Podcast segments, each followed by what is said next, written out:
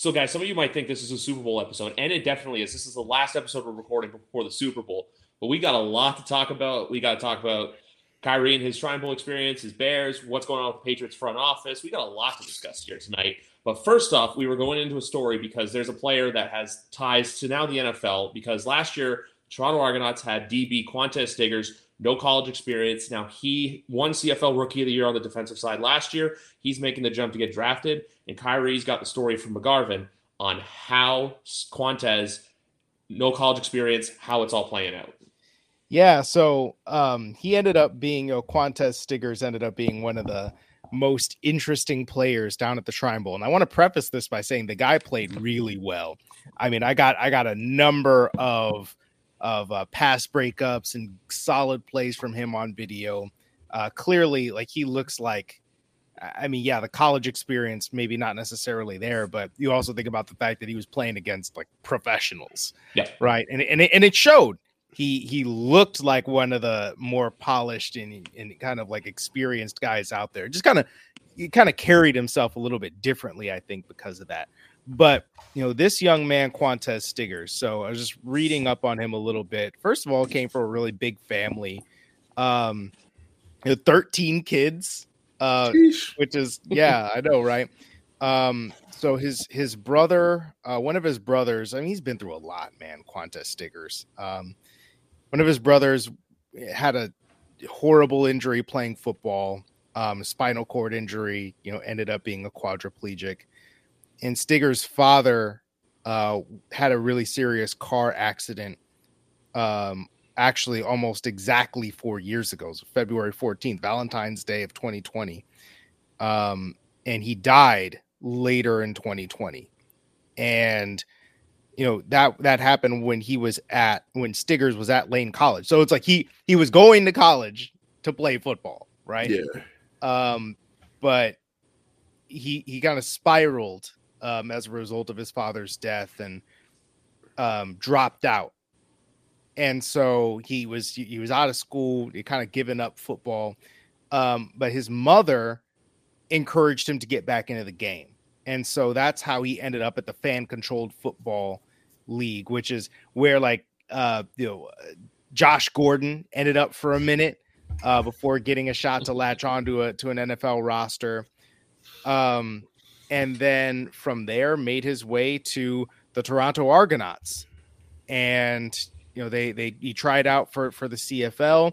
Argonauts signed him, and then he ends up being rookie of the year, right? I mean, and and and, and there's like it's got just a really interesting story, man. Like a lot of people just thought he was going to get cut, like he wasn't going to make the team, and he makes the team, makes the roster, and is a most outstanding rookie, CFL All Star. I mean, come on, man! Like that it's just a hell of a story of perseverance and and you just know whether it's as, as a udfa or a guy who gets drafted somebody's going to look at his story and be like i want that guy on my team. Yeah. Now and and that that's a that's something i'm sure we're going to talk about in relation to the draft.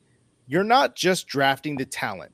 You're not just drafting the arm or how fast a guy runs the 40 you're drafting the person because yeah you can you can project upside all you want with a guy's talent and what they can do on the football field but the drive to get better and the perseverance to overcome bad times Yep. That's that's stuff that is really hard to quantify. And that I feel like more so than anything is why the draft is a crapshoot. Because you can see a guy's talent. And sometimes uh, guys' weaknesses get get exposed or whatever in the league and, and they don't come out, you know, to be what they're supposed to be. But I feel like so often, man, what, what happens the most is you get a guy in the league and he does he, he can't get better. The game the game is too much for them mentally. They don't have the work ethic and they crater when when bad stuff happens. And I think that when you look at a guy like Stiggers, whether or not he has a long NFL career or not, he, he's going to make somebody's roster at some point. I, he's going to play in the league. He's going to play. He's going to play some snaps. Somebody is going to put him on the field. That that's exactly it because I feel like with the NFL draft too, they always like I don't know why it is, but ESPN's done it for years as well, where they'll look for a story where, hey, here's a kid getting drafted, and now here's every horrifying event that he's experienced throughout his life. I don't know why. I mean, I mean that's like that's every, every, every other yeah. person. You know, it's it's yeah. trauma porn. Exactly. It's like here's here's this player and all his football ability. Oh, and here's the story about his uncle who was killed in a drive-by shooting when he was eight years old, and he saw like and witnessed it. Like they'll they'll really dig deep for like those trauma porn stories. And and I mean, it, you know, Qwan'tez Stiggers gets drafted, or you know, in, in, any point. I mean, obviously because this story is so interesting because he's kind of going like the NBA route, right? Not yeah. playing in college, you know, going off the pros or whatever, and and uh, you know coming into the league. Like I'm, they're gonna this story is gonna come up during draft time. Yeah. Um, because it is unique. But I think again, what what you evaluate from that is not just the oh my goodness, you know, what horrible things happened, but the fact that he he overcame and again rediscovered the fact that he's a good football player. Yeah, that's, that's exactly yeah, that's a that's a hell of a story. Do we know where he's projected to go? Like uh, you know, round wise. I mean, he's a day three pick. I'm assuming, you know, round fifth round, uh, kind of like Kenny Robinson, who played in the uh, who played in the XFL before. Like he came out of West Virginia, played in the XFL, and then was drafted by the Panthers. Um, like the the same year, right after the XFL folded, um, and that was really interesting. And you know, yeah. everyone was like, "Oh yeah, this guy's going to go real high. He's really good because he was really good for the Battlehawks." Um, and then he ended up going fifth round. You know, kind of bounced around a bit. Played with the Steelers this past summer, and now he's with the uh, you know my Birmingham Stallions in the new UFL. So uh, I'm, I'm I'm super curious to see where Diggers goes um, because it feels like out of nowhere, like maybe three weeks ago, like the gen- general football populace, and by that I mean like national reporters got hold of the story and they were like, "Yeah, watch out for this guy." So I'm I'm I'm I'm curious. It sounds like you know he's the kind of player that like will be really easy to root for, and I think that'll make it a lot easier for him to stick. Right, if you're choosing between him and someone who may not, you know, may who may have slightly better skills or whatever the, uh, the case may be, you may you know may end up going with him because um, he's easy to root for and he's someone that you know will overcome whatever trials and tribulations come with being in the NFL, especially as a rookie, you know, who hasn't played, you know, college ball. So I, I'm yeah. personally interested in that now as well. And a rookie yeah, with something I, to prove as well, the chip on the shoulder effect. Definitely. I mean, I see him as um probably like a he's definitely day three. I mean, I'm looking at him more sixth or seventh round just because I think teams are going to look at it and be like, okay, cool, we played in the CFL. That I mean, that's interesting. You played against pros, but just how much experience do you have? Because, because again, like a bunch of these guys have been playing football for several years on end, um, you know, at, at high level competition. And so I think that they're probably going to be like, eh, you know, we'll, we'll see. But again, the sixth and seventh round are those guys where, where you're thinking to yourself, okay, this dude as an undrafted free agent might be kind of in demand. So let's go ahead and draft him now and and just go for it. And, and again, I just feel like he's gonna get in a room with somebody and they're just gonna be like, This this I need this guy on my team. You know, I, I, I want it. I want it. Because I mean it's not even just like, oh yeah, the cover skills or you know, what what have you, but dudes out there making tackles on special teams in the Shrine Bowl. I mean, come on, man. Like, like what what more do you want?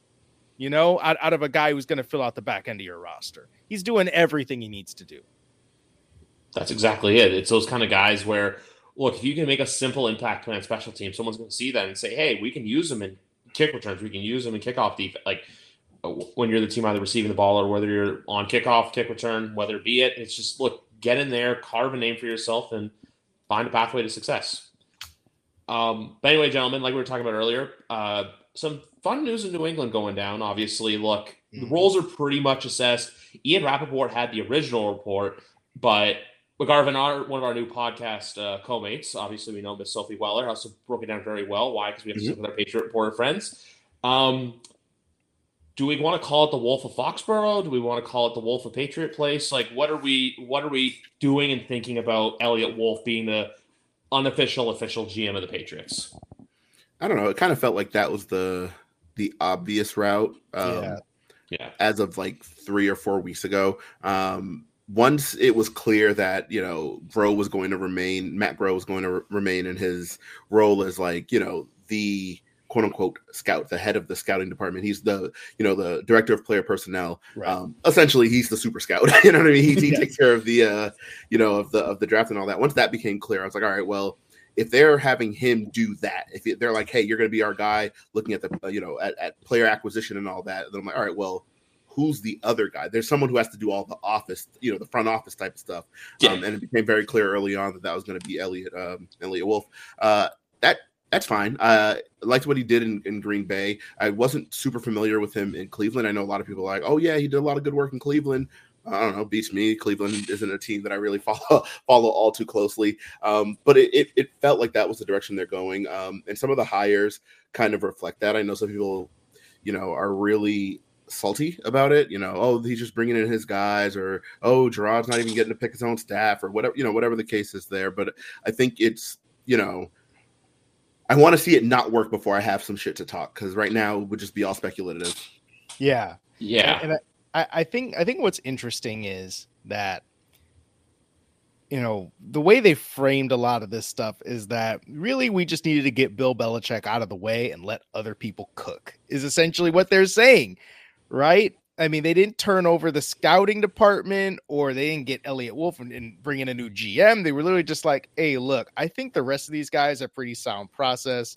It's just this dude has an antiquated process. Also, on the sidelines, we need a new voice, and Jerod Mayo's ready to go. I think what's interesting is that you know people are going to wondering like okay because bill belichick had all this power what's Jerod Mayo going to have? And oh wait, oh they're not giving Jerod Mayo all the power out of the gate. Like what what's going on with this? But I think what we've learned through reports from a number of different people is Bill Belichick did not start off with that power. Nope. He, he, did, he did not have that power the entire time. It was after that third Super Bowl. Robert Kraft actually said this, I believe, um, later on, like at, I think I want to say it was after announcing that Bill Belichick was parting ways, you know, with the organization, kind of in that later comeback press conference when it was just Kraft by himself. He said that Belichick didn't get that personnel power until after the third Super Bowl. So it's like when they had the dynasty, you know what I mean? Then it was Bill Belichick has control over everything. And so obviously that's a very long time of him having all that control. I mean, what is that? 18 years, something yeah. like that. 18, 19 years. Yeah, eight, 18, 19 years of him having complete control. So I, I think, oh, okay. But the whole point of that is you let Jerod Mayo earn that. And if he doesn't, that's also okay. Most teams have have their head coach not being the general manager also I, I, tend to look very askance at teams that do that i feel like it's kind of a recipe for disaster um, to, uh, to have the head coach have that level of power especially if they haven't proven that they deserve it like for example somebody like i don't like jon gruden honestly like when when that happened a couple years ago the raiders hire him like a 10 year deal and it's just like it basically he's just the de facto gm as well and personnel control is like this is going to go bad and it went bad within did he even make it three years? I can't even remember. He definitely didn't make it four years. He was out by then. Um three and a half, I think it was. Yeah. But but I mean this this is this is how most organizations do it. You know, the the and, and Eliot Wolf has a lot of experience. He's come up through the ranks with a good organization in the Green Bay Packers. Yep. Uh, an organization that knows how to draft and knows how to scout. And you know, I think that it's fair to have him in that position as you know, kind of this experienced counterbalance to Jerod Mayo, who I think is very intelligent and I think he's going to be pretty good at his job. But again, this part he hasn't had as much experience with. And look, even Bill Belichick, right? When he first came came into the Patriots job. He'd already been a head coach before, so this wasn't entirely new to him. But he comes into the, the Patriots job and he's got Charlie Weis and Romeo Crennel running his offense and defense. He didn't go out and find those guys, they were already there. So having experience or in, and guys that, that you know you can believe in, know that you can trust already in place, that's big. without having to try to reinvent the wheel. Yeah, and I think people forget with with uh with Belichick, he came in, he had Scott Pioli for that, you know, Yep. immediately that Mhm. 2001 year they went out and won the Super Bowl, and Mhm. Pioli was there another seven years after that. And I know, you know, Kraft said it wasn't until after the third Super Bowl, but Pioli didn't leave until 2008, 2007. Um, so I, I would, I would be hesitant to say like, oh, Bill immediately got the, you know, 2005. Bill started running the show. I would say he, you know, he ran it with, you know, I know the big word around here lately has been collaborative. I think he ran it collaboratively with Scott Pioli until you know Pioli moved on. Mhm. Um, and I think it'll be the same thing with Jerod Mayo. I will say though that it's a it's an interesting move to you know keep all the same play, uh, people around and you know just have Jerod in the in the driver's seat, if only because it puts you in a bad spot if things don't change, right? Because at that point, you know, then you start having the argument, oh well, Bill Bill was a scapegoat, and I, I don't necessarily think that was the case, even though I was was against his firing. I don't necessarily think he was a scapegoat. I think he played a, a very big part in why he's no longer here, obviously. Yep. Um, Mhm. But I I think if things don't change, right, if they go out there and you know they the, the player acquisition process doesn't change, right? They're they're still kind of lowballing on on some of the free agent offers or some of the draft picks still have you going, why him, why him then, why him now, kind of thing. I think if that remains the same, then at that point you're going to have a lot of people, and we've already kind of seen it. Um, I don't know if y'all, I, no, y'all have definitely seen it, and especially you, Khari, because you know you're uh, you're on the beat. So every every post on every tweet you send out, I'm sure is full of snarky uh snarky Sammys in the comments, like, oh yeah, fucking cheap ass Kraft and Jonathan this and Robin Glazer that, and um, people are going to then start turning on you know the Krafts. Uh, and well, said, I, I love I love the whole to to just just talk about that. I love the the columnists being all like, "Where was Jonathan Kraft at uh you know Jerod Mayo's uh announcement?" And it's like you had Robert Kraft, the guy who runs the organization. You had Big Daddy Kraft. Yeah, He was Thunder. there. Jonathan Kraft, yeah, big, yeah, exactly. You know, young Thunder, young Thundercat was there. Okay, Jonathan Kraft probably had other things to do running the rest of the Kraft organization. Like, like, like, really, is this is this what we're gonna spend all our time doing? It's just like, oh yeah, well, Jonathan Kraft, why wasn't he there? And it's like, Daddy's here. Okay, he still has a hold of his mental faculties. He might not be able to say the name Shermont, but you know what? We can we can deal with that. Okay, Jerod was there to help help him out. Uh, but uh, yeah, I- I- again, I, I agree with you, man. It's just people want to be mad about stuff. Yeah. It's And a, it's a, people who feel it's a like- fickle fan base. Of course, of course, and again, it, you, you've already created this divide where people who feel like Bill was, you know, unfairly, uh, unfairly let go, or he was sandbagged. I know that that's kind of a popular take right now. That oh, they had already planned on moving on from him, and nothing would have changed anyway. They, you know, they're moving on, they're scapegoating him and all that. And like I said, I, I don't agree with that.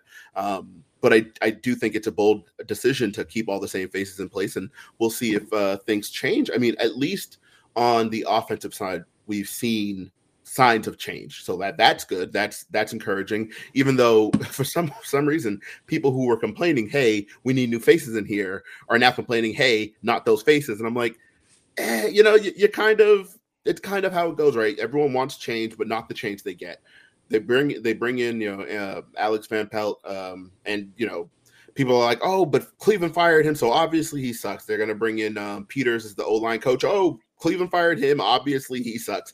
Um, they bring in Ben McAdoo, and they're like, "Oh, the guy with the hair. Obviously, he's." And it's just like, all right, like let let's see it not work before we we we get our pitchforks and axes. Like, I mean, if it doesn't work, I, I'm sure I'll be out there with y'all. But right now, it is you know February seventh. the Super Bowl hasn't even been played. The season is legitimately not even over. like Yeah. the, the season is not technically over yet.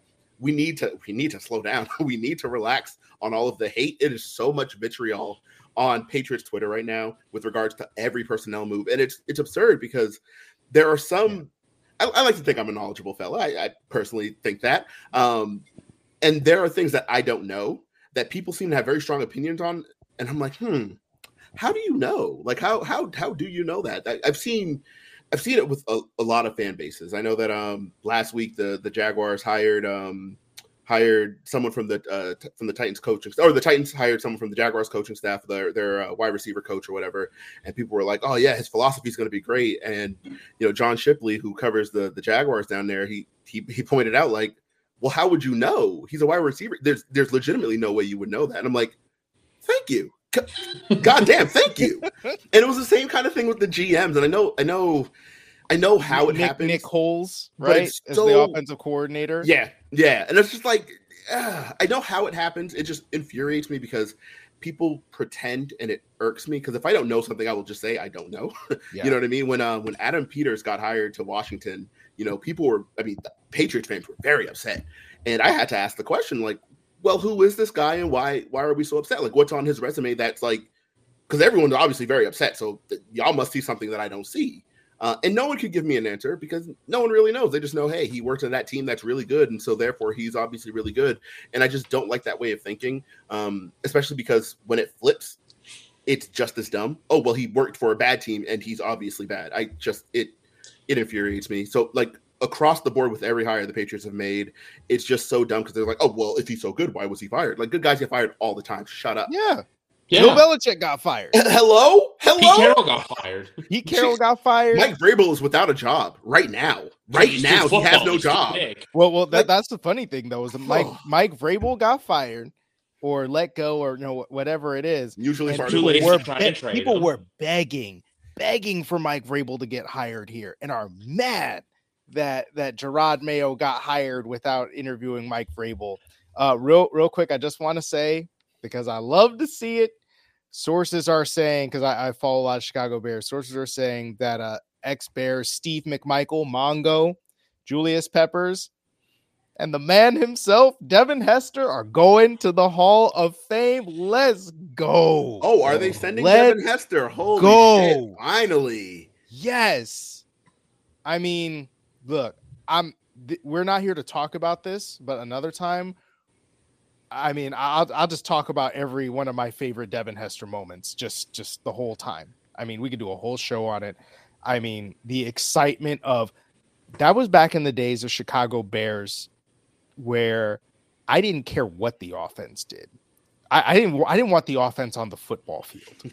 like like hon- honestly, I Rex didn't, I didn't Grossman almost won a Super Bowl. like, like unless Thomas Jones was running the ball because I like Thomas Jones because he was like the most rocked up running back of all time. That guy had the biggest arms I've ever freaking seen for a running back, just absurdly jacked.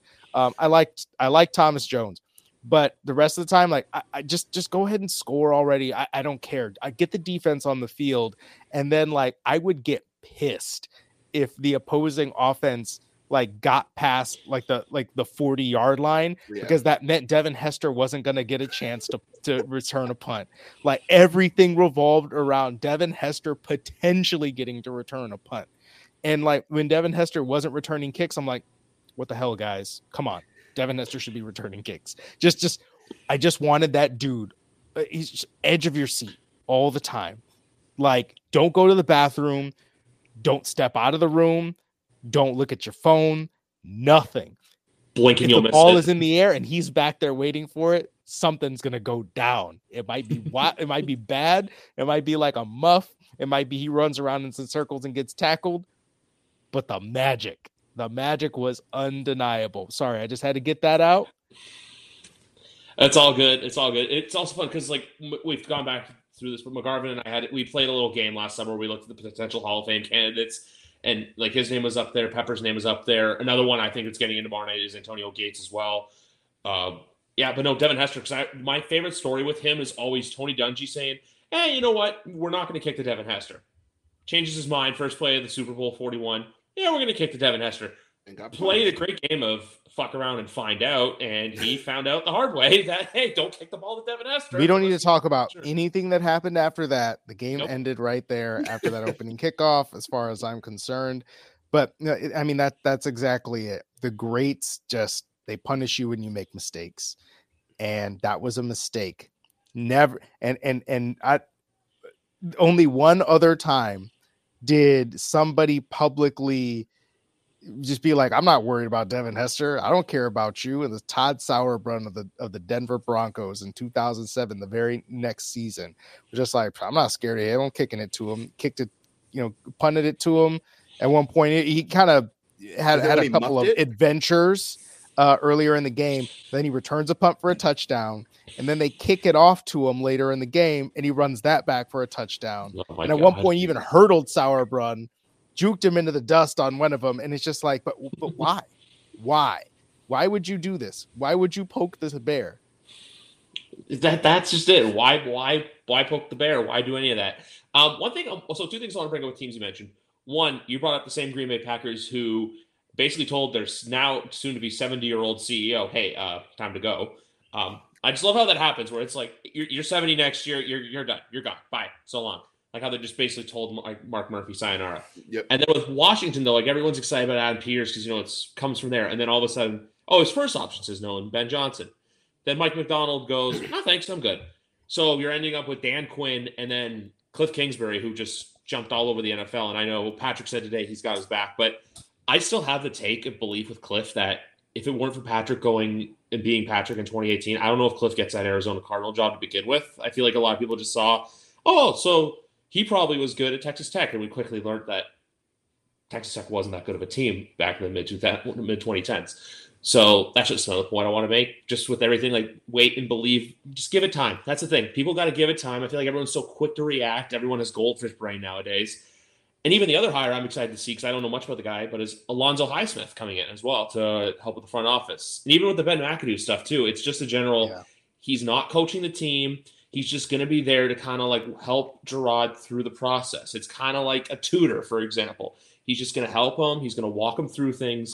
And even to the point when you're saying earlier with how everyone's giving all these terms with Patriots Twitter, I remember last time we were on McGarvin. So this is the thing that we say throughout the season.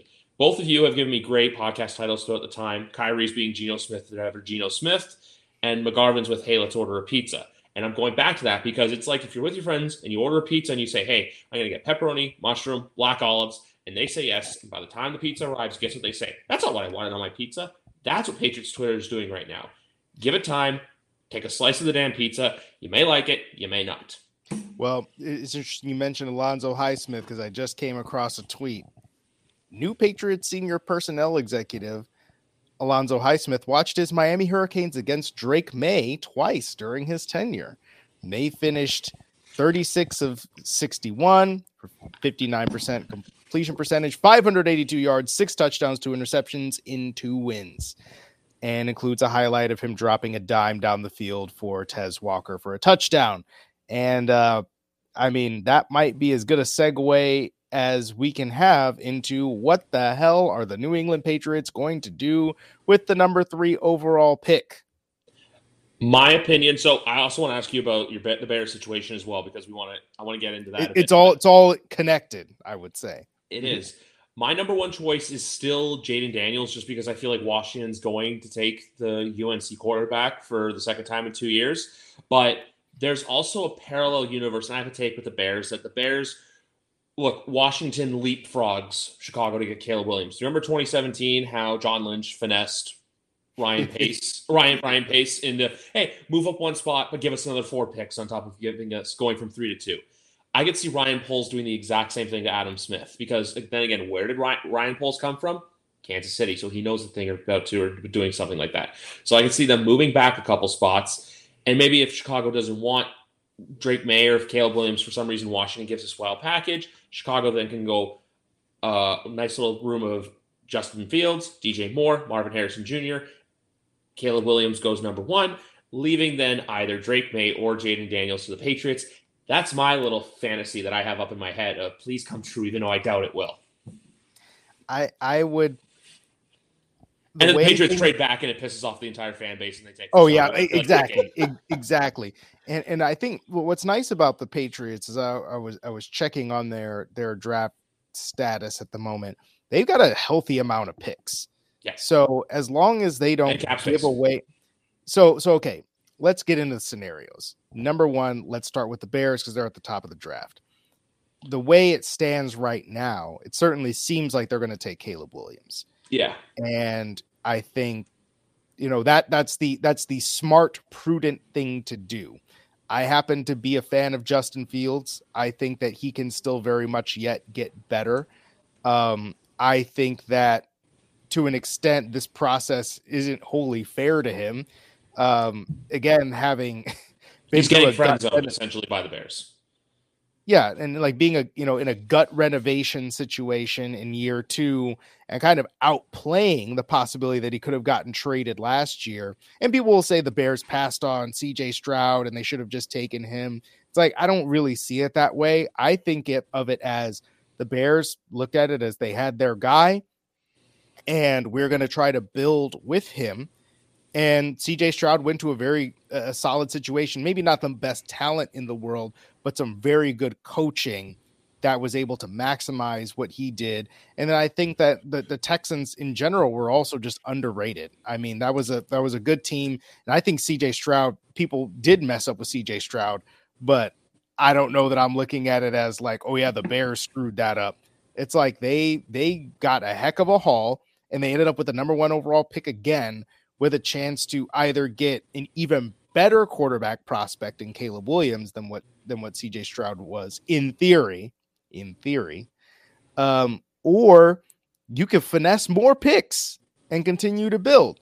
I think there there are logical avenues for for both things. I, I know a lot of uh, your Bears fans that I'm friends with would would just vehemently be like, no, take Caleb Williams and and don't think twice about it, or take Drake Maye, don't think twice about it. Justin Fields hasn't been good enough, and I think like you know what, I can I can see that.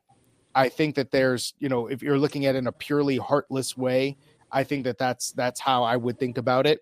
Um, that said, I do happen to think that as the year went on, Justin Fields showed signs that he can yet get better. There are more levels to his game, and he also can just do shit that like maybe t- maybe one other quarterback in the league can do at times. So I, I think there's still more there.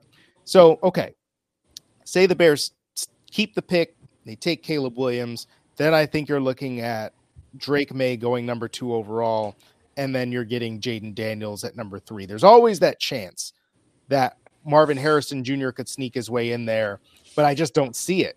Washington doesn't they've got they've got receivers, they've got players on offense. Maybe they, they could definitely use a Marvin Harrison Jr., but they don't have a quarterback. Right? You've got you've got your opportunity to get Drake Maye. Just just take him. Just take him and and, and get on with it. Yeah. Unless you're going to get a veteran that you know that you believe in, but but again, why would you do that? You have the number 2 overall pick. Just just do it. The the only reason that the Bears thing is even a question is because you have a clear starting level quarterback on your team and a guy who is young and, and has upside still, in my opinion. I just don't I, I, just don't follow anybody who says, "Oh, we know what Justin Fields is now." That that just you've made up your mind. I haven't. I don't think you need to do that. Um, but that's the only reason that's a decision. With Washington and, and the Patriots, come on. There's no there's no call to be made. You have no quarterback. Mm. Right? You don't that your starting quarterback's not on the roster, in my opinion, in either one of those cases. So to me, I'm taking Jayden Daniels. You know, there's also that possibility that again, if Caleb Williams gets picked number one overall, Justin Fields gets made available. And then do you want to do that? Would you trade the second round pick that the Patriots have? That would be a little bit of a fleecing, honestly to get you're giving away number 36 overall. That's a premium second round pick, and you're taking Justin Fields. But then you could say, okay, we got a quarterback. Now let's take Marvin Harrison Jr. And then I don't know. That that's that's an interesting thing that you could do. Of course, you could also just say, you know what? Let's take a quarterback or not, or let's go ahead and just get a veteran, see if we can get more out of Mac Jones and and take Marvin Harrison Jr. Or, or, or, a left tackle or whatever you want to do. So there are a number of different ways to do it. There is, however, a non-zero chance, and, and this is something that I'm going to discuss a little bit in the coming days. Being down at the Shrine Bowl, meeting a couple of people that are involved with the Bears and uh, talked to a bunch of players Caleb Williams' talent is just is undeniable. You know, you could talk about him struggling in the second half of the year. I mean, like he still made some some really damn good plays, and you also just saw that USC didn't quite have the the guns to match up with some of these other teams, and Caleb Williams was the only reason that they won as many games as they did. The defense is putrid. yeah. And so I don't have that many questions about him as a player, except for yeah, like for whatever reasons that they are, he holds onto the ball a ludicrously long time as well, even though he doesn't necessarily like he throws he scrambles to throw more than say Justin Fields does at this point. And a lot of people will say, well, you know, Caleb Williams, um, you know, he can see the field just fine. He just prefers to play hero ball, whereas Justin Fields can't see the field, which I think if you watch the film, that's not really true at all. Um, but for whatever reasons there are, Caleb Williams holds on to the ball and he fumbles a lot. So he has a lot of similar issues. But people want to kind of be like, oh yeah, well, it's not it's not the same. It's like it might not be exactly the same, but the results are the same. And they're gonna be the same in the NFL as, as a first year player. Gonna get sacked and he's gonna fumble. You know, that those things are gonna happen. I think there is a chance that Caleb Williams gets in an interview room with the Bears and doesn't blow them away. And or, or or some of the background stuff they turn up on him doesn't quite vibe with the stuff that they are valuing in the locker room that they're trying to build. Whereas Justin Fields, I think, like epitomizes that situation, what they want to to build and, and the kind of mentality and the kind of locker room they're trying to build. I think that stuff matters to them. I'm not saying that Caleb Williams is a bad guy, but based on the things I've heard, I mean, his teammates don't entirely be messing with him like that. Like from from from what I can from what I can kind of birthday party glean. uh, all right. I'm sorry. We talk draft. I have to bring up draft. I, I know. I know. You have to. You have to. movie um, owns. but you know, I, I, think I think there's a chance. And, and again, I don't even know that it's that deep or that it would be that level. But I just feel I wonder if there's a non-zero chance that maybe they're like, look, this guy's really talented, but does he fit into what we're building here? You know, people keep talking about him like he's the next Patrick Mahomes, but I keep on telling everybody there's just one of those guys and there's a reason there's only one of him. Yep. Okay, it's not it's not about what he does with his arm or his legs or anything that happens on the football field. Or if he puts it on mistake. it's about all this, you know, and all the stuff that you don't see. Yep. And I just don't I'm just not 100% sure that he's wired like that, meaning Caleb Williams. So there is a chance that maybe Chicago does say, "Hey, Washington, come get your boy and steals a first round pick off them for next year, right? Because because I think people keep talking about multiple first round picks. I could be wrong about this, but when people say multiple first round picks, very often they're also including the pick the swap piece. that you made yep. in the year yeah. mm-hmm. of. Mm-hmm. So we're talking about oh yeah, two first round picks. It means number two overall this year and the number one that they get in in, in 2025 I don't think they mean oh to trade up one spot you got it you got to give me the first in 2025 and 2026. I feel like that doesn't isn't usually how that works. Mm-mm. So no. if you if you steal a first rounder off the next year, like hey, Caleb Williams is your first rounder for next year, um, and and you do it that way, I think personally the Chicago Bears aren't taking Drake Maye if they move down to number two. I if you're passing Maserati Marv. What, to, to, yes. So so to me, I'm thinking to myself, if you're if you're the Chicago Bears and you're passing on Caleb Williams, what the hell I want Drake Maye for? Like I know there are other people that really want you know or think Drake Maye is going to be a better pro you know prospect because he looks the part more and kind of has that prototypical. But no, to me, C- Caleb Williams is as talented as he is, and and you think he's the best player you know, the better quarterback, take him. You're not you're not taking the lesser quarterback prospect because of vibes. Hell no, right? Not not to me. But I think there's a chance that people think about this. What if what if Marvin Harrison Jr. goes to the combine and actually participates and at 6'3, 6'4, 200 something pounds goes and runs a 4-3 and jumps out the gym and looks smooth as silk on his route running and and just looks like, oh my god, this guy is a freaking mutant. And then also goes into the interview process the way I think he's going to go into the interview process. I think there's a chance he might end up as the top player on the Bears board. There's a possibility that that happens. Like people, yes, quarterback, more important position, absolutely. right? It's the foundation of the franchise. Yep. But we've been talking about Marvin Harrison Jr. for the last three, you know, two, three years or whatever as being that dude. Right? Some of the plays that this dude is making, like we've been talking about him as one of the best players in college football for the last two years, too. It's not like he's like this is new. There's a chance that he's the best that he ends up being the top player on Chicago's board. I think there's a chance. And if that's true, we saw them last year have a chance to take Jalen Carter. And again, the issues were way more extreme. Yes. But they were like, Philly, you go ahead and take Jalen Carter. That's cool with us. We'll take Darnell Wright because we like him better. I think that stuff matters to them. So, in the case that that happens, that Chicago's like, okay, go ahead, take Caleb Williams, Washington. We'll go down. We're taking Marvin Harrison Jr. Drake Maye's right there for the New England Patriots. And I would do that.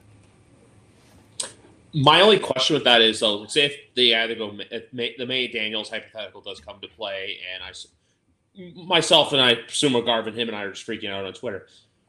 My big question with all that is then, what the what does the Arizona Cardinals do at four? Because I feel like if Marv falls to four, he's going to Arizona. But if he doesn't yeah. fall to four, oh, yeah. it causes that weird loophole then of do the Cardinals go line? Do does Rome Odunze or Malik Nabers jump up to four? Because you if all this stuff comes to fruition and for some reason Marvin Harrison goes within the top two, one of those quarterbacks I think is going to slowly start to have that Bo Callahan esque fault. And now we're asking the question, hey, did another quarterback not have anyone go to his birthday? So it causes think, a ripple effect that just opens up endless possibilities. I, I, legitimately don't think that that's going to happen. Um, the way I see it is, I, I don't know who the teams will be, but I think the top of the draft, I, I think the top four is going to be quarterback, quarterback, quarterback, wide receiver. I think that's just kind of how it's going to shake out. Um, I don't know that the Bears will take Caleb Williams. I think that's kind of the question mark there. Um, I think even if they don't, they'll probably trade down because um, I think you have a realistic chance at you know at maneuvering the board to your liking yeah. Um, see, the, see, the thing with back. that is with the Bears, they've got a second first round pick. They exactly. Number in nine. the top 10. Yeah. So it's like, you know, it they have the wiggle room to do it. I just think um with the way we've seen the draft play out uh since really like 20 2019 18 um quarterbacks are going to go at the top they're always going to go at the top um teams are going to pay the premium even even when we're like oh there's no way a team is going to pay that premium we saw, you know, San Francisco in 21 traded up, you know what I mean? Traded up nine spots. They gave up two additional first round picks on top of the pick swap to go up and get Trey Lance. Now, was that a good move in hindsight? No. Was it a good move at the time? Personally, I actually don't think so. I think it was one of those moves that where everyone's like, oh, I have to go get my quarterback. I have to go get my quarterback. So I think if Chicago's sitting there at one and they're like, ah, Caleb Williams, not enough people at his birthday party. We're probably going to pass on him. Another team's going to be like, "Hey, fuck the birthday party. I'm coming up yeah. hold that card for me. I'm on my way. You know, it's going to happen. And, and, that's and that, like you said, right to to maneuver the board the way that you want. The the reason I posed that situation the way that I did is because I think that the Bears do have an opportunity and, and value a chance to get the their top player on the board. And I think that there is a very good chance that Marvin Harrison Jr. is going to be one of the top players on their board. I, I just yeah. I, I, see it. I can see it now. I see the vision. But to to that point, right? So maybe Darnell Wright wasn't the top player on their board. I had to go back and, and look and see what people said, but he's going to be one of the top guys, right? Yeah. And so that worked out last year where it's like, okay, we got a crazy haul and we also got a guy that we really, really like. And the Bears could absolutely have that situation if they wanted to trade down. They could they could do it to two. They could go further if they wanted. Hey, Atlanta, you interested in a quarterback? Come give us a freaking bounty, and we'll slide down to eight. And then we got all kind of stuff that we can do, all kind of ways that we could play around with this. We could we could do whoever's left of like Malik Nabers or Rome Odunze. Brock Bowers, you still there? We could do that. Edge rusher that we like, we could do that too. And so I, I think there there are a lot of different avenues. But then again, of course, you're also looking at it from Chicago Bears perspective that since you have number one and number nine, you don't have to trade back from number one. You could take Caleb Williams. You can just grab the guy that you want, and then, and then you could trade down from nine. So they've they've got they've got plenty of options. To to your point though about the quarterbacks, the chances are, I, I think that's how it's going to go down as quarterbacks one, two, three. I, I do think that Marvin Harrison Jr. is that kind of player where it's like Calvin Johnson, I think, was the last receiver to go that high when he went number two overall when he was coming out. I think Marvin Harrison Jr. is that level of prospect. And, and, and I feel like sometimes people just people just be wanting to take quarterbacks just to take them.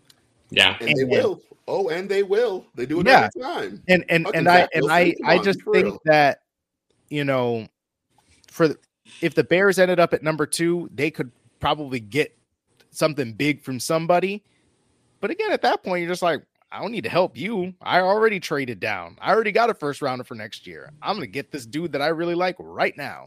Um and in that case, I do feel like unless Drake Maye, like people just get like, dude, this guy's an asshole or something like that, like in, in, in the interview room, I think Jayden Daniels will probably interview pretty well. Um, but he might be the guy that slips a little because of that, like, eh, you know, it's great. He's like a dual threat guy, but he's kind of small and he doesn't throw the ball with the kind of arm talent and stuff that these other top two guys do, and you know, potential, potential, and upside, upside.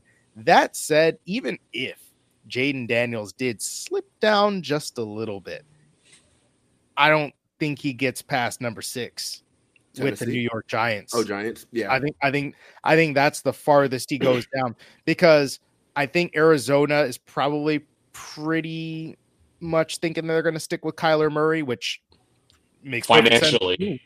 make makes perfect sense to me. And then, yeah, okay, even if Marvin Harrison Jr. is gone, psh, Malik Nabers, baby, let's go. Like that, that's that's Mhm. easy. Or or you could take a tackle, whichever one you want to do. You could you could take your pick. But the Giants, I think it, it's not maybe the most ideal thing in terms of playing Jayden Daniels right now. But if you're like, okay, Daniel Jones, you go ahead and play out this year, and then we're trading your ass or cutting you after next year, and Jayden Daniels is going to be our guy. That could be low key ideal for them, Oh, good lord, yes. couldn't it? for sure. Yeah. For sure. I, I think there's there's just so many ways the draft can go. Oh, yeah. Um, but I think again, just history tells us it's going to be quarterbacks early, um, and then they're going to you know Yeah. figure you know it's going to shake the way it shakes out the rest of the way is, is how it's going to shake out. Um, personally, I think if you know Drake Maye is sitting there at three, you take him. If Oh, Jayden yeah. Daniels is sitting there at three, you take him. I also think, um, and I've been kind of pushing this pushing this narrative. So far, I'm the only one who, who's who's caught on to it, but pushing the narrative um, online that by the time we get out of the combine, by the time the combine is done and we start really draft, you know, get into draft season, I think we're really going to see the pushback on the whole Drake Maye solidified QB two. No matter what, he's going second. He's the second Q. That's not gonna. That's gonna. That's gonna. That's gonna flip. Um, You're absolutely going to have guys that are going to be like, man, I like I like Jayden Daniels more. Exactly, I, just- I just- like I literally just like him more. I like his dual threat capability. That's the thing, man. Every single year, there are going to be people who are going to be like, eh, I don't know, I like this random ass dude as my Mhm. top quarterback. Like last year, I'm sure there were people who was like, I like Will Levis more than I like Bryce Young or uh, Mhm. CJ and Stroud. they, and sure they were that happened. there. They were there. I, I interacted with a few of them. I was like, "Y'all are tripping," but yeah, I hear you. totally. Um, the other thing too with Washington, if they were to trade up as well, I feel like their fan base has this like free sense of like carelessness right now, to where it's, hey, we have new ownership, do what you want. To where if next year they don't, if they have a bad year this year and they don't have their first round pick, it's one of those like you know, is what it is situations. I, but then also too, this is one of those drafts. This draft starts at one. The chaos is going to start immediately. It's just one of those moments where you wait for if someone falls, that's when the phones really start ringing, and we get the true draft day movie moments where look, Mhm. one of these young GMs is a chance to get fleeced. That's why I like a hire like the Eliot Wolf because you know if someone and also too that whole that Jeff I touched base with it when I had Sophie on a couple days ago, but um the Jeff Howe article that came out about they're going to draft a tackle. I know it set Patriots Twitter ablaze, but that's got to be a smokescreen, right? Oh, like I, yeah, It's too early for it not to be a smokescreen. We're, we haven't even gone through the combine. Um, I, Yeah. I don't I don't believe anyone knows. I would on I honestly think I don't think any team right now knows for certain who they're taking in April. I, they think it's way too early. No. There's a lot. There's a lot of the process. Not even quote, I, I- I can almost left. tell you, not even the Bears know for Yep. certain what Yep. they are about to do. I'm sure everyone has an idea. They're like, oh, here, here's who we'd like. We like these few guys or whatever. The combine will kind of sort all that out. Pro days will sort sort all of that out. Interviews, the top, you know, the the, the top the top uh, thirty, top thirty visits, top twenty visits, however, however many it is. All of those will play a part in it. I think right now to say, hey, the Patriots are gonna take a tackle. We we don't know that. Uh, there's no way they know that. No one knows that. It's kind of a little too early for that. And I and I like Jeff Howe. It's just it's a little too early to to Of kind of put that out there as like a as, Yeah. a, as a thing. I- I think real, real quick, can I can I just still. say actually, I, I wanted to just just troll back through some old draft stuff. Um, the last time, I mean, re- really the only time in the last few years that quarterbacks truly went one, two, three was literally just 2021. Every other year, there's been some player busting in and kind of like breaking up sort of the monotony, like yeah, randomly, right? Even even in like the the 2018 year, where that was like a really like ballyhooed class, you know what I mean? That was still Baker Mayfield, Saquon jumped up in there at number two overall, and then Sam Darnold went number three, and then you didn't have Josh Allen again until number seven, which I mean, Buffalo kinda traded up for, so, remember, like, Tampa. like, like y'all have been saying though, anything can happen. I feel like this this to me could definitely be a draft where it's one, two, three. But I gotta be honest, I, I just I don't know that it's gonna happen. That's. I feel like someone. Not not for certain. I don't know for certain that it's gonna happen.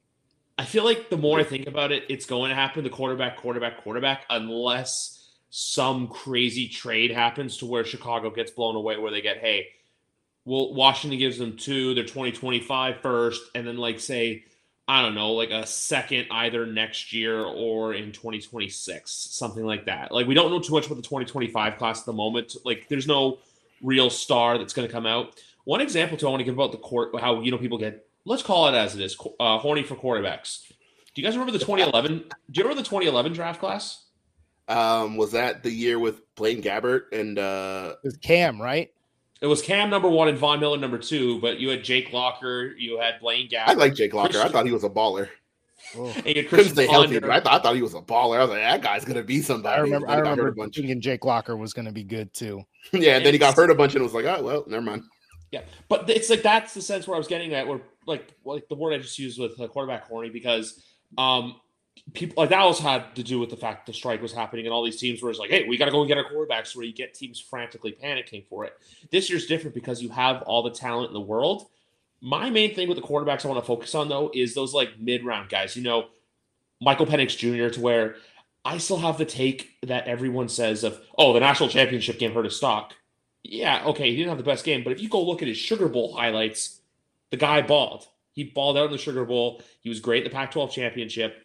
And even still, JJ McCarthy, I don't know what to think.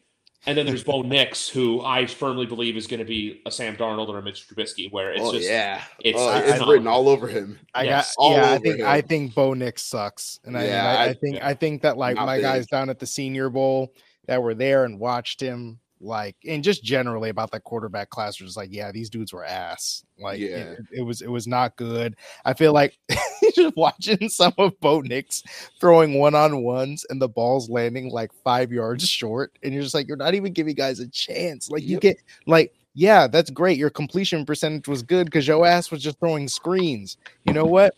I you go go play with the with the LA Raiders. Luke Getsy loves screens. like it's like he'll get he'll get you right. He'll, he'll- he'll He'll get you that's right. fine. It's But, crazy. but I, I think th- Michael Penix Jr. is going to be one of those guys that gets picked like in the in, in the he in is throwing at the second combine, by the way, he said today. What's that? Penix, uh, sorry to cut you off, Khari, but uh, Michael Penix did say today that he is going to be throwing at the combine. I think yeah. he needs to. I like it. Yeah, I, I like that from him. So I, I feel like he's going to be a guy that goes in like the second and he gets stashed. Maybe like this year's Hendon Hooker. Or Yeah, something. that's the name that kept coming to mind for me. Um, yeah, I I I agree. I think Bo Nix falls out of the first as well. Although Oh, some yeah. people are really big on him. They're like, oh yeah, trade back in for Bo Nix. I'm like, for why? I, I mean, I keep on hearing that NF, like you know, people like NFL teams are going to be higher on Bo Nix than uh, Than, than everyone the else. Yeah, and they're gonna be convention. Like, wrong. Like Who ML football yeah, saying that?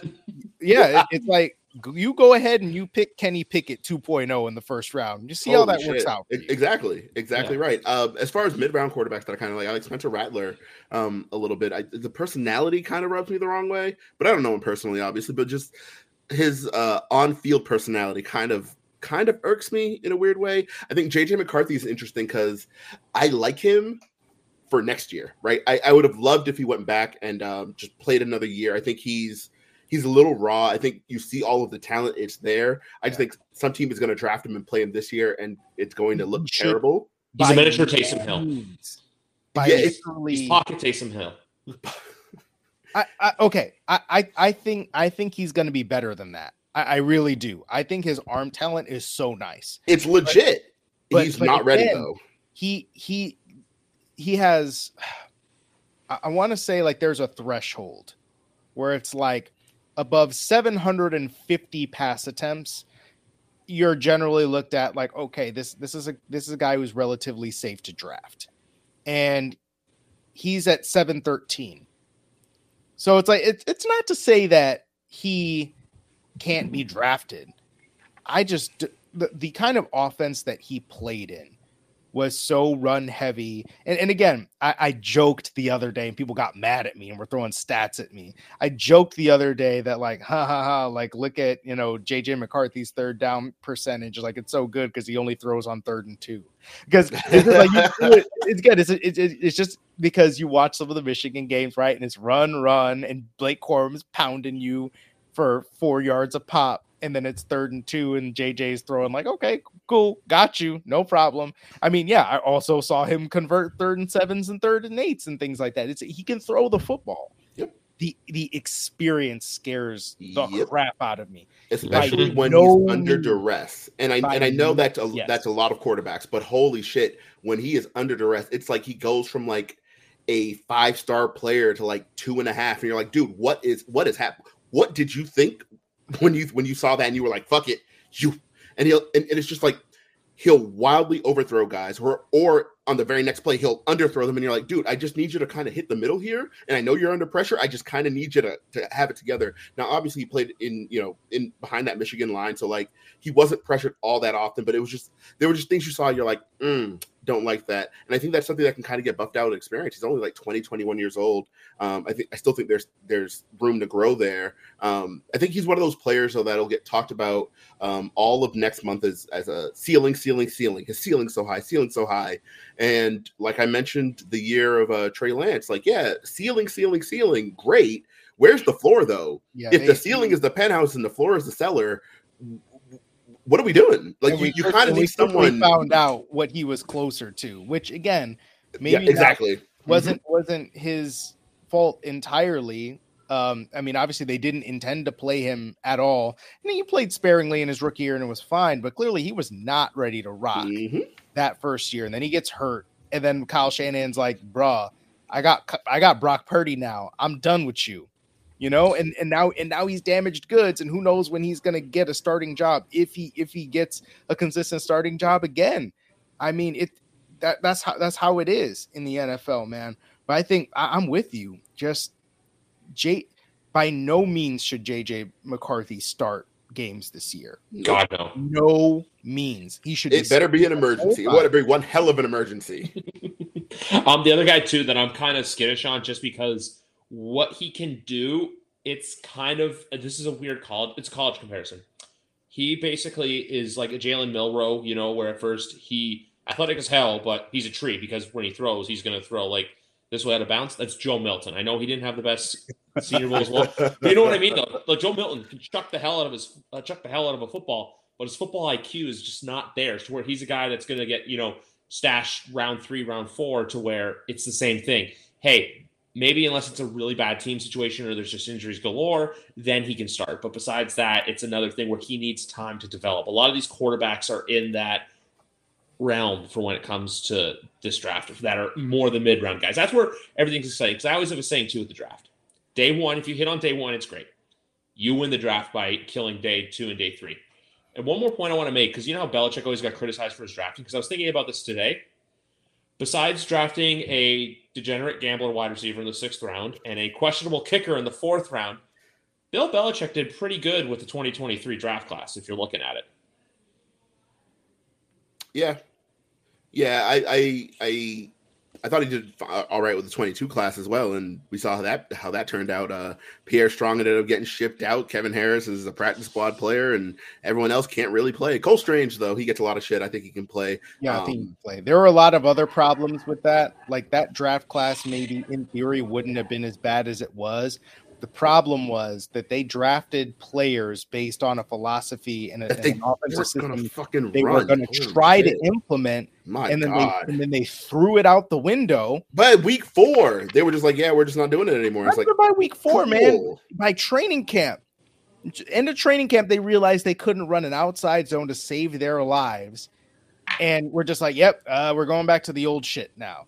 Like it was honestly like I, I know I know you were there, McGarvin, because I saw some of your videos, but like you remember watching them and they just couldn't run a play. Holy shit! It was so frustrating because there were players that were blowing up the run plays, and I'm like, "This is a guy who will not make the roster." I remember Jeremiah Pharms, a player I really like. I'm watching Jeremiah Pharms destroy the the starting offensive line because you've been down to training camp, you know it's it's it's ones versus twos usually in team settings. I'm watching Jeremiah Pharms, number 70 is out there blowing up the starting offensive line and tackling dudes in the backfield, and I'm like, "Holy shit!"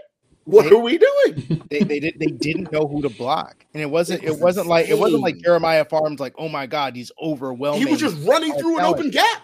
Because they, Oh. they didn't know who to block, God. and then they were gonna try to do like the whole the whole Shanny like you know McVay. Oh yeah, some boot play action off of this, and then like they didn't know they didn't know who to block on that because they didn't know how, who to block on the run versions. Yeah. And so Mac Jones would be trying to boot out, and he'd turn and like Matt Judon had sacked him already. Yep.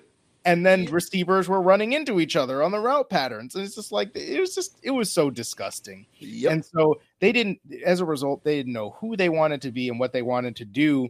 And so they, it's funny because like they had a plan for Tyquan Thornton's like second game back, and it was like, oh, look at this. He scored two touchdowns. Nice. And then they were just like, well, uh, that was it. That's all we had. That's all we had. Jack Jones Oh, had the pick six against Green Bay, and then the beautiful like tiptoe pick against Detroit as well. And then after that, you didn't really hear much from him either. Yeah, Jack Jones though that that whole thing was really interesting because I remember being on the wrong side of that argument his rookie year, um, where everyone's like, "Oh, this guy's a stud," and I was like, "He's fine," and everyone's like, "No, he's so good," and I'm like, "No, he's fine." And I think that Buffalo game, um, the second Buffalo game at home, the I think it was a Thursday night game, he got torched a bunch, but none of the passes were completed. Uh, and so everyone's like, "Oh, that was a fine Yeah. game," and then he got hurt a week later, and I was like, "No, he got killed out there," and it was just like, He was he was getting smoked. it was disgusting, and everyone's like, "Oh, he played so well," and I'm like, "He did not. He was. He uh, wasn't are y'all watching? picture. He wasn't Holy shit! It was so crazy. It was the passes were incomplete, so it's like, "Oh, he didn't give up any yard," and I'm like, "Yeah, but he didn't He- he play was- well." the, the the fans were literally doing it for them. Like you know how the you know, the DBs will be like, "Yeah, got you, no yeah, exactly, zone." exactly. But it's like the oh dude my could be goodness, ten yards behind him, but the pass is out of bounds. it was, and it was the quarterback just maddening. smoked it. And he's like, "Yeah, gotcha." And the fans are all like, "Look at that! Jack Jones didn't give up no catches. It's like not for lack of trying." There's a, there's another game of 2022 man. I always look at where I'm like, if there wasn't for one wrong move, the game goes the other way because the week later after the Buffalo game, remember they go to the desert. What happened early on? Kyrie, Ky, Ky, Ky- Kyrie, excuse me, Kyler, Kyler Murray was torching them. Yeah, And what happened? He took one. He was he, like, man, he was cooking Matthew Judon in those first few run plays. I remember, and then he took a wrong step right away. I was like, shit, there goes his ACL. And then Colt McCoy came in, and the Patriots snuck out a win in Monday night. and that Which game so- was in doubt for way longer than it had any right to be. Yeah, Mhm. I was looking, I'm like, oh, this team is so sorry because like these dudes just ain't, and it's just not happening. Like we should be able to put them away, and it's just like screen, screen, screen, and then you have Mac Jones yelling on the sideline, and everyone's like, oh, what is he yelling? And I'm like, I don't know. I, Mac, Mac Jones gets a lot of shit, but that game he was absolutely right. They threw like 14 screens. This shit was absurd. It was it was a, it was a terrible game plan. And then the next week was the one where they, they go to play the Raiders, and it was just completely disgustingly bad. Yep. You know, he, he and played his worst like, game of okay, his career that that day too. Ugh. and and that that was one of those where I was like, oh damn, Mac Jones might actually be bad. That sucks. Um, Yep. And then and then of course you know w- the other thing happened in that game we don't need to talk about, but yeah, I, I think in in talking about um you know to kind to kind of get back to to what we were talking about with with um you know quarterbacks and kind of these mid round guys, right? Um, I think it makes sense. It it would make sense for the, the Patriots to look into some of these later dudes just to keep double dipping. Take two of them. That's Yeah, yeah. You you you get me. That's the plan. You take two of them because right now, not only do they not have a starting quarterback, I don't think they have a backup quarterback. Fuck it, take two. I mean, I think you could. I think you could say Bailey Zappe. You know, Absolutely. He's the practice squad. Could play a Absolutely not. Uh, But well, here's the thing, right? Bailey, Bailey Zappe. The thing I appreciate about about Bailey Zappe that uh, even from the beginning in training, That he torches the FC North. that mother, he's gonna throw the ball with conviction. He, he Yo, might, he he throws might the throw- most confident interceptions in the world. Holy he, he- shit! He will he will throw the most confident, just like I I absolutely believe in this interception type of interceptions. But but you he's going he's going to throw that shit like he, Holy shit! he's not going to be afraid of it. He's not going to think twice about it. Mac Jones would be over there afraid. Mac Mac Jones would be so afraid of screwing up. Like like that that Giants play in particular, that last one Oh that was God. Yeah. the, the last one Isaiah What? Simmons one. he had he had a dude wide open and he was so scared of screwing it up that he just threw an interception. anyway. I'm like, Yep. and you can't play anymore. Like, I'm Yep. sorry, like you, you you're not allowed. Uh, and, but when Bailey Zappe to be throwing interceptions, he's just like, remember, remember the fake spike interception? Oh he my just- God. he was- so he believed Holy shit! he believed in He that threw shit it- with every He threw it with fiber such of his being. He, conviction. he threw that shit in a triple Holy shit. coverage. He threw it with such conviction that the camera panned quickly, like, "Oh shit, someone's wide open down there." And it was in a team meeting. I was like, "What the fuck was that?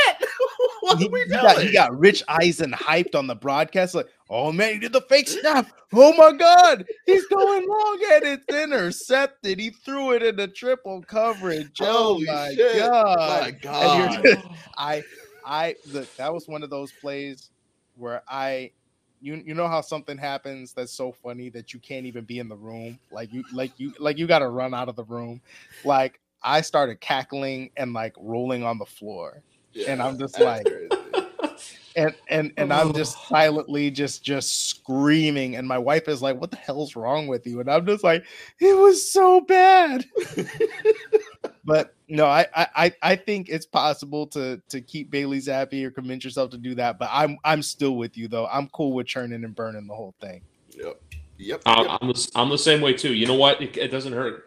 But even with Bailey Zappe too, like if he's a QB three, he's fine. 'Cause like I said, for some reason he likes to come in and torch the NFC North, the A- NFC, the AFC North. He did Cleveland last year. He did Pittsburgh this past season. So we'll see what happens. But even still with him, like the like the Buffalo game this year, the Patriots could have won that game if it weren't for him being stupid and just being like, "Oh, I'm going to throw it. Oh, oh, oh, I'm going to throw it," whoop, and then it's pick. Um, there's something else I was going to. Oh, the other thing I was going to talk about that Arizona game, uh, that was the Raekwon McMillan fumble six. Because remember, DeAndre Yeah. Hopkins had bad ball security. Yeah. Yep. Um, but gentlemen, we have a football game to talk about. Actually, Holy shit. you know what? Still one more. talking. We got we got a football game to talk about. Um, Super Bowl 58, Kansas City Chiefs, San Francisco 49ers. Before we get into who we think's taking it all, one question I have for you guys. In order to win this game, who needs to step up? Who's that one player when you look at them on either side of the ball, either team, you're going to say, show me something? Like, who is that player that comes to mind? Ambry Thomas, cornerback for the San Francisco 49ers. Um, Niners fan think he's pretty good. I think he's pretty mid. And they're like, no, he's just playing out of position. He's been playing out of position for like two years now. Like at this point, show me something. Um, I don't know. Um, quarterback for the Kansas City Chiefs. Uh, I don't know. Might need to step up in this game. I don't know. Uh, I, do, you, do you, is he any good? Do you think Chiefs One quarterback? five. Uh, yeah, I've, I've been told that guy kind of knows what to, you know, knows how to do it. So, uh, you know, I, you know, we'll see. Yeah. Okay. well, I mean, depending on what that guy does, um, I, I don't, I don't know so much, but Um, on on that other on that other team, um, you know, or, or like on on that team, another guy is um, I, I I think Trent McDuffie is really interesting to me. I viewed him as a guy who was going to be a good corner, but maybe not necessarily a top flight one. But I think he's really damn good at what he does.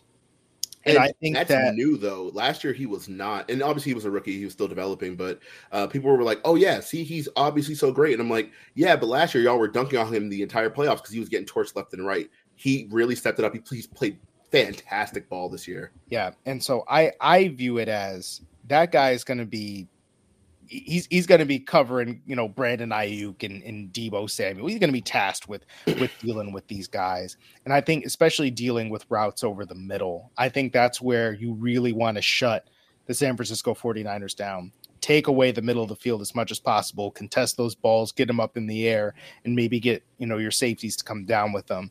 Um, I think you could also throw L'Jarius Sneed in that category. I think the the big key is just going to be force Brock Purdy to hold on to the football, okay, as as much as possible. Because I look, Brock Purdy outplayed some allegations, uh, you know, a couple of weeks ago. I think you know they they came from behind and they won a game. That yeah. matters. Yeah, you get you got to you got to kind of see it go in. Much to my um, chagrin. Yep. Yeah, and and so I I think that this is going to be different though. Steve Spagnuolo is going to be throwing so much stuff at him Yep. It's going to be a matter of can, how can he process it all. I, I think that he's going to be he's going to be holding the ball potentially a little bit more than he does, and maybe a little bit more confused. But look, Kyle Shanahan is as good as anybody at, at just scheming guys open. But I think if if the Chiefs are going to win on the defensive side of the football, got to be a guy like Trent McDuffie making a play. There's one player from that draft class last year as well that I liked coming out, and I feel like he's really coming in on this year, and that's George Karlaftis on the Chiefs defensive line as well. Oh, yeah. Yeah. Yeah, he's yeah, a good player. I, I, was, good player. I was talking some shit about wanting him on the Patriots. Honestly, when they traded down, and it was it, they were at 29, I was like, I think it might be this. He might be the one. And then he goes like the next pick. Yep. that was Cole Strange. Yeah, um, another player I think is going to have to have a big game is uh, number 32, Nick Bolton for the Chiefs. Um, very good linebacker. He's a player I wanted real bad, um, and we didn't get him, obviously. Uh, the key to stopping that offense is going to be stopping Christian McCaffrey. And I know it's a cliche. Everyone knows that. Duh, easier said than done and all that. But honestly, make it a Brock Purdy game because I I just don't believe in that guy. So like – I think you're going to need your linebackers to step it up. I think uh, Drue Tranquill is who he is at this point. Leo Chenal is still probably half a year away. Um, you're going to need Nick Bolton to kind of yep. be the guy. Um, because if not, you're in trouble. Um, also, I, I, know he's going to end up in some situations where he's going to be tasked with covering George Kittle. That's going to be a mismatch. So I think on the Niner side, you're going to want to, you know, find 32 in coverage against, you know, George Kittle. And, and that's not to say Nick Bolton is bad in coverage. Uh, I don't think he is. George, Kittle, George Kittle is George Kittle. fucking Zeus. You know what I mean? Like that, that guy's built like a Roman god. He's gonna he's gonna make it happen. So you know you, you're gonna try to avoid that matchup if you can, if you're Kansas City. But the way that Spagnuolo runs his defense, you're gonna have some guys in coverage that you don't really want in coverage against guys that you don't want them covering. Um, you just need to survive those matchups. You're not going to win them, right? You're not going to be like, oh, Nick Bolton really shut down George Kittle. No, you're going to be like, all right, well, you know, limit limit the damage, kind of contain it, make it happen that way. My only big question with this game too, and also when I said show me something, I should have said X factor and said, but when I say show me something, you know, it's like that player you want to see step up, like that player that what I mean for there. The big thing I want to ask you guys is is if San Francisco wins, what do you think would have had to have happened? Because obviously we're not going to go out there and say, oh, Patrick Mahomes had a three interception game, or oh, Patrick Mahomes did this or this, but like what does San Francisco have to do defensively? Because we know at the end of the day, the Steve Wilks defense has been very different from what we've seen with DeMeco Ryans and Robert Saleh in the last few years. Uh, does running the football count on the defensive side of the ball? Uh, I, I asked a hard question. So what do I say? Yeah, yeah, I'm with you on that. Because I think that's it. Um, well, I think the the thing is you you take Travis Kelce away. That is that is number one. That's number one. But who do you put because on? Because he trusts because he trusts Cav- Travis Kelce more than anybody. and I Rashee Rice has come on and he's got my respect. That's a big situation to have a rookie be like, okay, be our be our best player now on, on offense aside from number 15 um in in the Super Bowl. That's tough.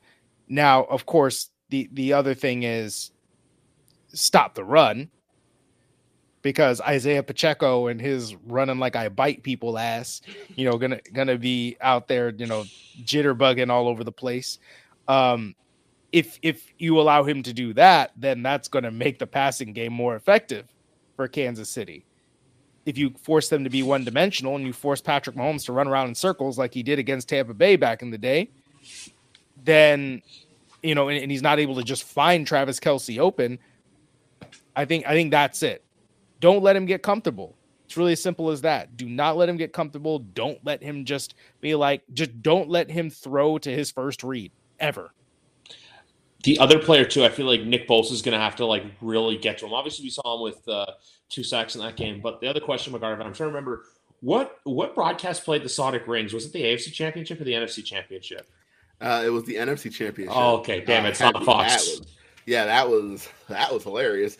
Uh, yeah, I I agree with everything Khari just said. Like that's gonna those those are the keys to the game. I think this is one of those games that's like a really easy on paper game plan. You're like, oh yeah, these are the players you have to stop. These are the plays you have to make, and boom, Super Bowl championship. Uh, it's just to be about whether or not it happens. I think um, another low key key. Really, it's actually just me wanting to throw a shot real quick, but um, I just need uh, Andy Reid to not get uh, too cute. Um, and he does it in every game I've ever watched him coach ever, where he'll just have like a poorly timed trick play at like the edge of uh, at the edge of the red zone, and it'll just take him out of it. Uh, just need him to kind of avoid that. We know Shanahan won't make that kind of mistake, uh, partly because his quarterback really can't play all that well um, as an individual. So you know, don't don't don't fuck it up if you're Andy Reid. Um, don't walk yourself into that mistake, and you know he will. It's kind of what he does. Um, and like Khari said, with um, not letting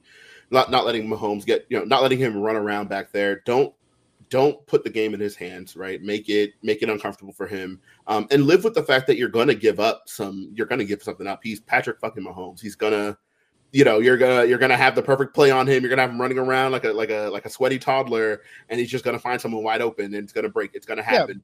But, but Make- make, him make do him it make the throw, every though. sing- exactly. Make him do it every single time, Yep. and inevitably you're going to get situations where he runs around and he's throwing the ball parallel to the ground, and it hits the guy in the hands, and they drop it because they're not good. yeah, Um, one thing I want to say quickly is I always look for little sound bites for the pod, like for podcast styles. You just said one right there, but uh, uh, with sweaty toddler, and I'm like, I thought about it for a second, then I was just like, hmm, I don't need the, I don't need SWAT team kicking in those windows right there and taking me in for uh, possessions. Sir, what is this?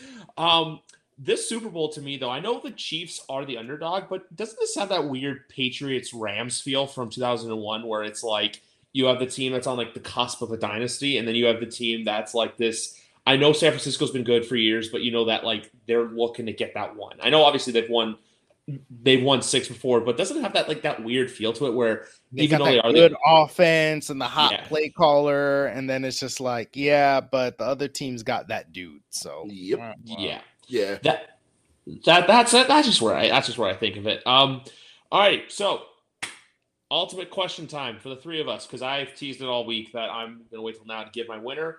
Where do we have leaning? Whoever wants to start first. Who is your big Super Bowl winner? Who's winning, taking it all? Is that a C That's a or C. nine? Okay, cool. I also have Kansas City taking it. I'm gonna give a little bit of a speech here. My heart wants San Francisco because I want to see the team win that hasn't won in a while. Sure. But my gut's going San Francisco. My gut is going. Don't bet against 15. My well, you gut mean, is you mean you're you're yeah, my Kansas brain. Like Yeah. yeah. 15. No, no, no. Jauan Jennings. My gut's saying go with Jauan Jennings. Uh, Yeah, Oh. it's um yeah, the whole heart versus versus mind thing uh, definitely plays a factor as well because I'm like, oh, my heart wants San Francisco, but my heart be wrong a lot. So we're just gonna go with the go ahead with the noggin on this one and go with that. I think no matter what though, we're gonna I get, like greatness. Let's go Kansas City. yeah, I think it's also because I'm not tired of Kansas City yet. Like I know a lot of people are so tired of Yeah. Mahomes. Oh, we're fatigued. Yeah. Oh, they put. The, I'm like, yeah, but I I enjoy football. I enjoy great football. He's great at football. Yeah, Mhm. it's gonna be a while before I get tired of him. Um, and not, not only that, I just think um, no matter what happens at the end of this game, we're going to have a Tom Brady comparison. So I know there are people who are rooting against Kansas City because they don't want the whole like, oh, people got to start comparing Mahomes to Brady even more. La la la. la. Um, same thing's going to happen with with Brock Purdy if the Niners win. Everyone's going to be like, let's see, yeah, late round pick, and you know, didn't really start that well, and all that, and now look at him, Super Bowl champion in his second year. Oh, look how great he is. It's going to happen regardless. I'm going to go with whatever's going to give me the most entertaining uh, experience, and that's going to be Kansas City winning. Yep. I, I, greatness. And you know what? Listen, I, I think that the the Tom Brady, Patrick Mahomes debate or whatever, to me, it only bothers you if if you let it, because I think that we all know that, you know, even if Patrick Mahomes wins, I think we can all, you know, figure basic arithmetic enough to know that seven is a bigger number than three. Yeah. Yeah. Um, I also think that we can see that Patrick Mahomes has started for six seasons and Brady started for like 22 Three. or 22. 23, which which is it 22 seasons or, or whatever it is. So um, there's a lot more time left on that clock. We don't have to do the oh, which one's the greatest of all time yet. We we don't have to do that. Doesn't have Just to be- happen. Just because other people are doing it doesn't mean we have to engage in it. I don't care about all that. That said, I will say that Patrick Mahomes would probably be a Hall of Famer if he retired today because I mean he's he's that dude. But but I I agree with you, man. Regardless of of whichever one you're you're more of a fan of, it's going to be like this because then they're going to say that Brock Purdy's the next Tom Brady Mhm. right? Mhm. Winning in his second season. Oh, look at that! His first one as a starter. Ah, here it is, the start of the next, the start of the next dynasty, right? Oh, the scrappy guy that could. It's like you're you're gonna get it one way or another. I just want to see great play, man. I want to Yep. see a great game, and honestly, I love seeing great players out of their stash. I will say, like, I do agree with you that, you know, I'm not. It's because I'm not tired of it yet Mhm. um and and i also think that there there is this part of me that wants to see a guy just continue to be amazing Yep. and and push the boundaries and to show again that he's one of one every everybody that you keep ta- is always the same thing as like you know the, the next jordan right because i grew up in in the you know 90s um, with that and you know i remember when grant hill was supposed to be the next michael jordan and kobe was supposed to be the next michael jordan obviously kobe had a great career but he's not michael jordan right and Yep. so like everybody's looking for the next this dude Yeah. who is completely singular. And to me, it's like, no, understand what you're watching. Patrick Mahomes, whether he wins this game or not, right? Six seasons as a starter, and he's been in the AFC championship every single time and went to the Super Bowl four times. Yep. We've we've never seen that. We've never freaking seen that.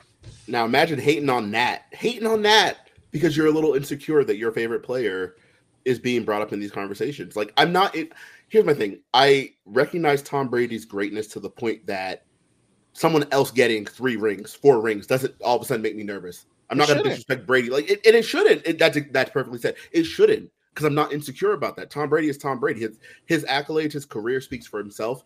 I don't need to, you know, pick up the shield every single time someone wins a championship. I don't need to do that. His resume speaks for itself.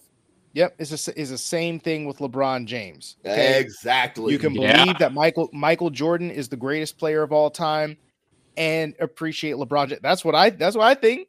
Michael Jordan's greatest player of all time, but I really like LeBron James because I like greatness. But people get all touchy about stuff and they want to hate because they want to put people down, and it's just like have a little, have more IQ points than that, you know. But yeah, you can't ask that of everybody. I, I, I'll say this: I was on the bit of the LeBron hate train for a while because, as a Raptors fan, he ripped my heart out three years in a row. So I mean, that's- See, That's that's, different. understandable. That's different. I'm not. I'm Yeah. not. I'm not even gonna hate on that. Yeah. Yeah, and the, the one year he left is the year we got our championship. So that's it with me. Um, I've been a little bit on the, the I don't hate Mahomes. I've never have. I just don't like the people that are already saying, you know, oh, he doesn't have to win seven to pass Tom, or oh, he's already passed Tom, even if the stats are there. They're both different players. They're both great in their own regards. We're witnessing greatness. That's why we're going with Mahomes. Look, and because here's the thing too, he goes back to back. That's something that's very rare in the NFL nowadays. Mm-hmm. But at the same time, too, with this game, if San Francisco does lose, there's going to be more questions of where do you go from here as opposed to Kansas City losing. Kansas City loses, it's like when the Patriots lost. It's just, oh, you know what? Just regroup, recycle, and we'll get back.